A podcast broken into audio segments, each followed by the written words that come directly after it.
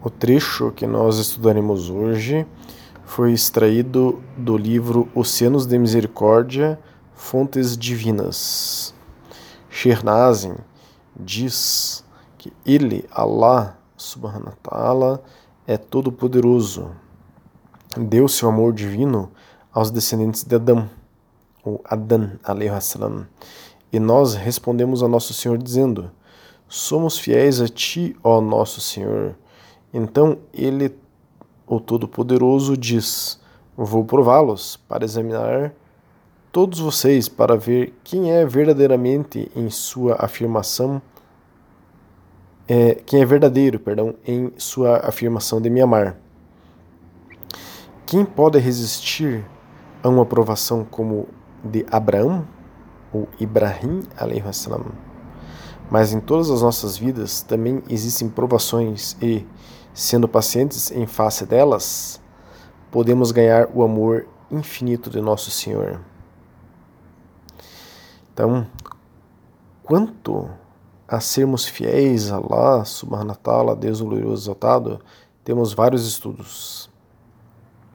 Todos os estudos mencionados, quem quiser solicitar, pode solicitar. Sobre o assunto de sermos fiéis a Allah, então temos diversas perspectivas, como por exemplo a nossa dependência a Allah subhanahu wa ta'ala, o refúgio em Allah subhanahu wa ta'ala, obediência, outro estudo sobre obediência a Allah subhanahu wa ta'ala, um outro estudo que é conhecer Allah subhanahu wa ta'ala, um outro estudo ainda que é o nosso relacionamento com Allah subhanahu wa ta'ala. E ainda um outro que é aumentarmos o amor que sentimos por Allah subhanahu wa ta'ala. Então temos todos esses estudos que se referem a sermos fiéis a Allah subhanahu wa ta'ala, que é o que Shernazin está falando no texto, E temos vários estudos também que tratam sobre a dunya, quer dizer, esse mundo material, essa vida aqui nesse planeta, De como somos provados, como há provações em nossas vidas. Mas Shernazin deixa a pergunta ali no texto: quem pode resistir a uma provação como de Abraão? Então, qual homem moderno aguentaria o que Ibrahim alaihi-salam aguentou para servir a Allah subhanahu wa ta'ala, ser fiel a ele? Será que o homem moderno não é fraco demais para provações desse nível? Como foram, afinal de contas, as provações de Ibrahim alaihi-salam? Então, esse é o foco do nosso estudo, ver se nós, homens modernos, aguentaríamos as provações de Ibrahim alaihi-salam. Ibrahim alaihi-salam é tido como o pai do monoteísmo puro. Foi um profeta e mensageiro de Allah subhanahu wa ta'ala.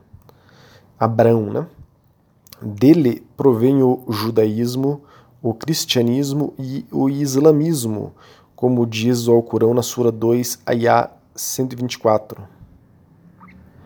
Ibrahim, alaihi-salam, foi pai de Isaac, que resultou no judaísmo, E o seu filho primogênito foi Ismail, o Ismael, que resultou na Ummah, na nação muçulmana.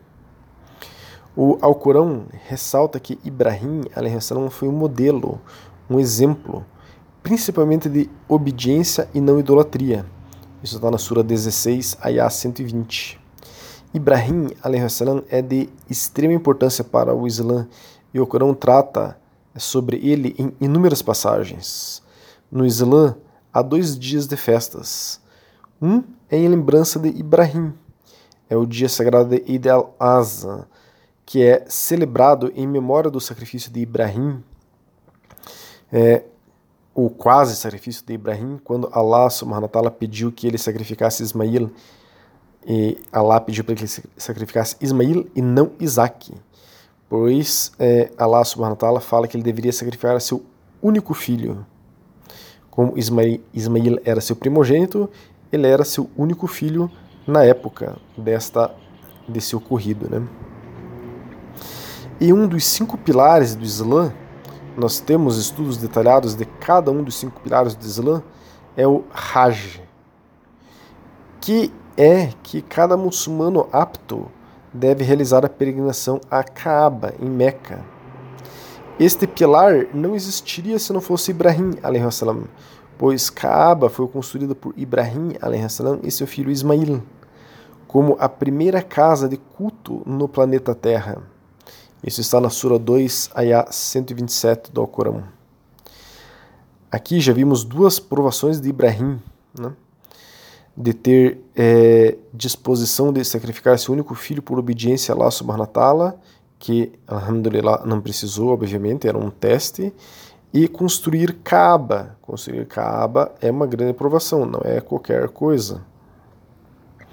Na Sura 19, Ayah 46, o Alcorão conta que o pai de Ibrahim, a.s., começou a apedrejar seu filho até a morte, ameaçou apedrejar seu filho até a morte, se ele não parasse de pregar o monoteísmo ao povo, pois o pai de Ibrahim era idólatra. Então aqui temos um outro exemplo de provação, que é a família não concordar com o monoteísmo puro.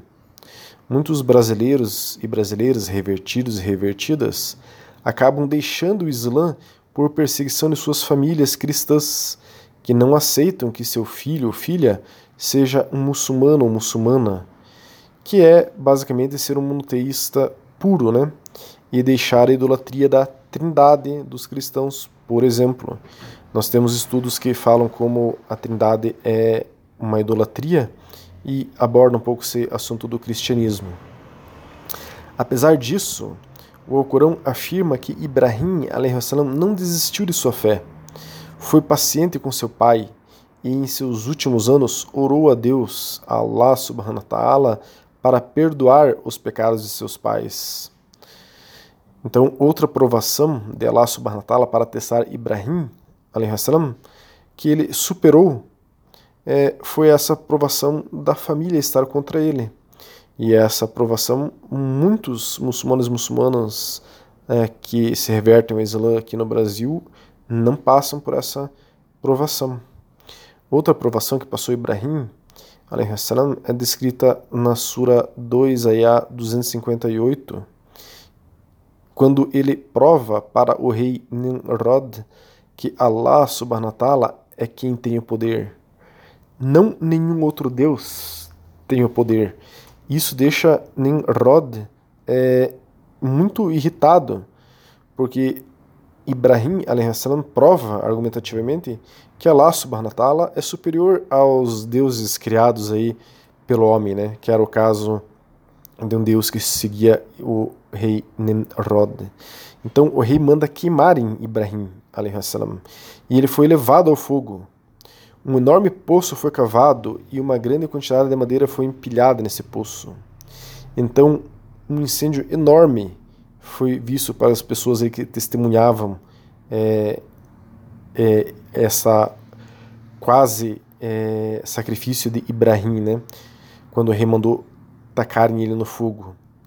As mãos e os pés de Ibrahim foram acorrentados e ele foi colocado em uma catapulta e foi lançado no fogo por essa catapulta. Mas antes o anjo Gabriel, foi até ele e disse: ó Ibrahim, há alguma coisa que você deseja? Ibrahim poderia ter pedido para ser salvo do incêndio ou levado embora, mas Ibrahim, a.s., respondeu: Allah é suficiente para mim. Ele é o melhor encarregado de tudo em minha vida. E Ibrahim foi lançado ao fogo por essa catapulta. Allah, subhanahu wa ta'ala, então deu uma ordem para o fogo: ó fogo, seja frio e seguro para Ibrahim. Ibrahim saiu andando, intacto, dessa grande fogueira. Então essa foi uma grande provação de Ibrahim. Ibrahim, a.s., não era perfeito. Ele também teve dúvidas em seu coração, como descreve o profeta Muhammad, que Abu Huraira relatou que o mensageiro de Allah, disse: é mais provável que duvidemos do que Abraão, quando ele disse: Senhor, mostre-me como você dá vida aos mortos. Allah disse: você não tem fé?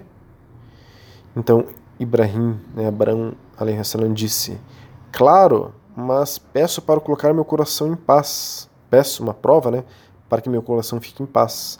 Isso está na Sura 2, Ayah 260 do Alcorão. E esse hadith é um hadith Sahih al-Bukhari, número 4263, e Sahih Muslim 151. Então é forte, é autêntico. Essa passagem do Alcorão, Allah subhanahu wa ta'ala ressuscitou 4 pássaros, que Ibrahim abateu os pássaros para que Allah subhanahu wa ta'ala ressuscitasse e provasse como que se dá isto. Então é normal alguma dúvida vir em nossos corações. Até Ibrahim teve dúvida, alaihissalam. Às vezes nós fraquejamos. Este homem esplêndido que é Ibrahim alaihissalam também teve dúvida, também fraquejou, mas não podemos seguir na dúvida, seguirmos na fraqueza. A dúvida e a fraqueza podem passar na nossa mente e nos nossos corações, como um pássaro passa voando no céu. Como passou essa dúvida voando no coração de Ibrahim alaihissalam. A dúvida passou. Ela existe, mas eu não deixo ela reverberar em meu coração. Esse é o ponto. Não alimento isso, não alimento dúvida. Esse é o ponto. Estou passando por uma provação. A dúvida é uma provação. Sinto-me fraco. Ok, existe uma fraqueza, mas não deixo que essa fraqueza fique aí em mim. Não a alimento, não deixo ela reverberar em mim. Viro a página, reseto o meu computador interno, deixo isso ir embora com a rapidez que um pássaro passa voando diante de mim. Com a mesma rapidez. Se fico preso à dúvida ou à fraqueza, se eu olhar bem no fundo disso, é porque, se eu ver o porquê, a razão que eu estou preso à dúvida e à fraqueza, é porque estou tendo um prazer velado em ser fraco. Estou tendo um prazer velado na dúvida. Não permito ter este prazer com minha fraqueza e com minha dúvida. É isso que Shehnaaz está nos mostrando aqui. Ibrahim alaihissalam era um ser humano. Nós somos seres humanos. Nunca chegaremos no nível espiritual de Ibrahim alaihissalam, mas podemos tê-lo como um norte também na superação de nossas provações. Ele conseguiu tudo isso. Ninguém está te jogando numa fogueira. Tua provação, minha provação, é bem menor do que isso, do que sermos jogados em uma fogueira. Então, você tem força para vencer as provações que te chegam. Ibrahim alaihissalam era mais nobre do que nós, como diz o profeta Muhammad, salallahu alaihi wasallam. Ibn Umar relatou que o profeta salallahu alaihi wasallam disse: o nobre, filho do nobre, filho do nobre, filho do nobre. Esse era José, filho de Jacó, filho de Isaac, filho de Abraão, que a paz estejam sobre eles. Então esse é o hadith Sahih al-Bukhari, número 3202. Então ninguém nega isso, ninguém nega que Ibrahim alaihissalam era uma pessoa nobilíssima. O profeta Muhammad alaihissalam chama Ibrahim de nobre. Mas podemos chamar em nós mesmos algumas dessas características nobres para vencer as nossas provações, que são menores do que essas provações que este nobre, profeta passou. E se nós olharmos, nossas provações são menores do que as provações do que quase todos os profetas passaram. Todos os profetas passaram por enormes provações e eles venceram porque eles tinham uma fé inabalável. É isso que Shehnaaz está enfatizando aqui, Qual é o tamanho da nossa fé? Quão fiéis nós somos a Allah subhanahu wa ta'ala, para que nós possamos superar as nossas provações. Então, os profetas, eles eram exemplos de fé, eles tiveram provações enormes e venceram essas provações. Mas nós temos provações menores do que eles. Nossa fé não é tão grande quanto a deles, e nunca será, porque eles eram profetas. Mas o tamanho da nossa fé é é passível, nós conseguiremos superar as nossas provações com o tamanho da nossa fé, porque senão Allah subhanahu wa ta'ala não teria enviado essas provações para nós. Os profetas estavam sempre tranquilos devido à sua fé.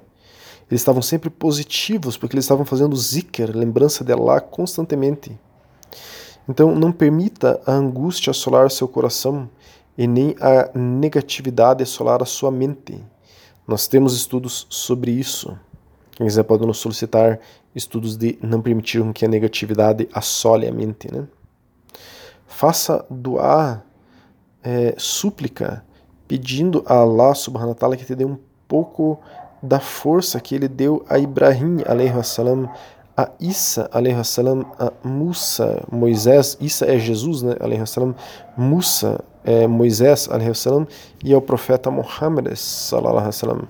Peça um pouco dessa fé. Não se permita ficar negativo e faça muito zikr, lembrança de Allah.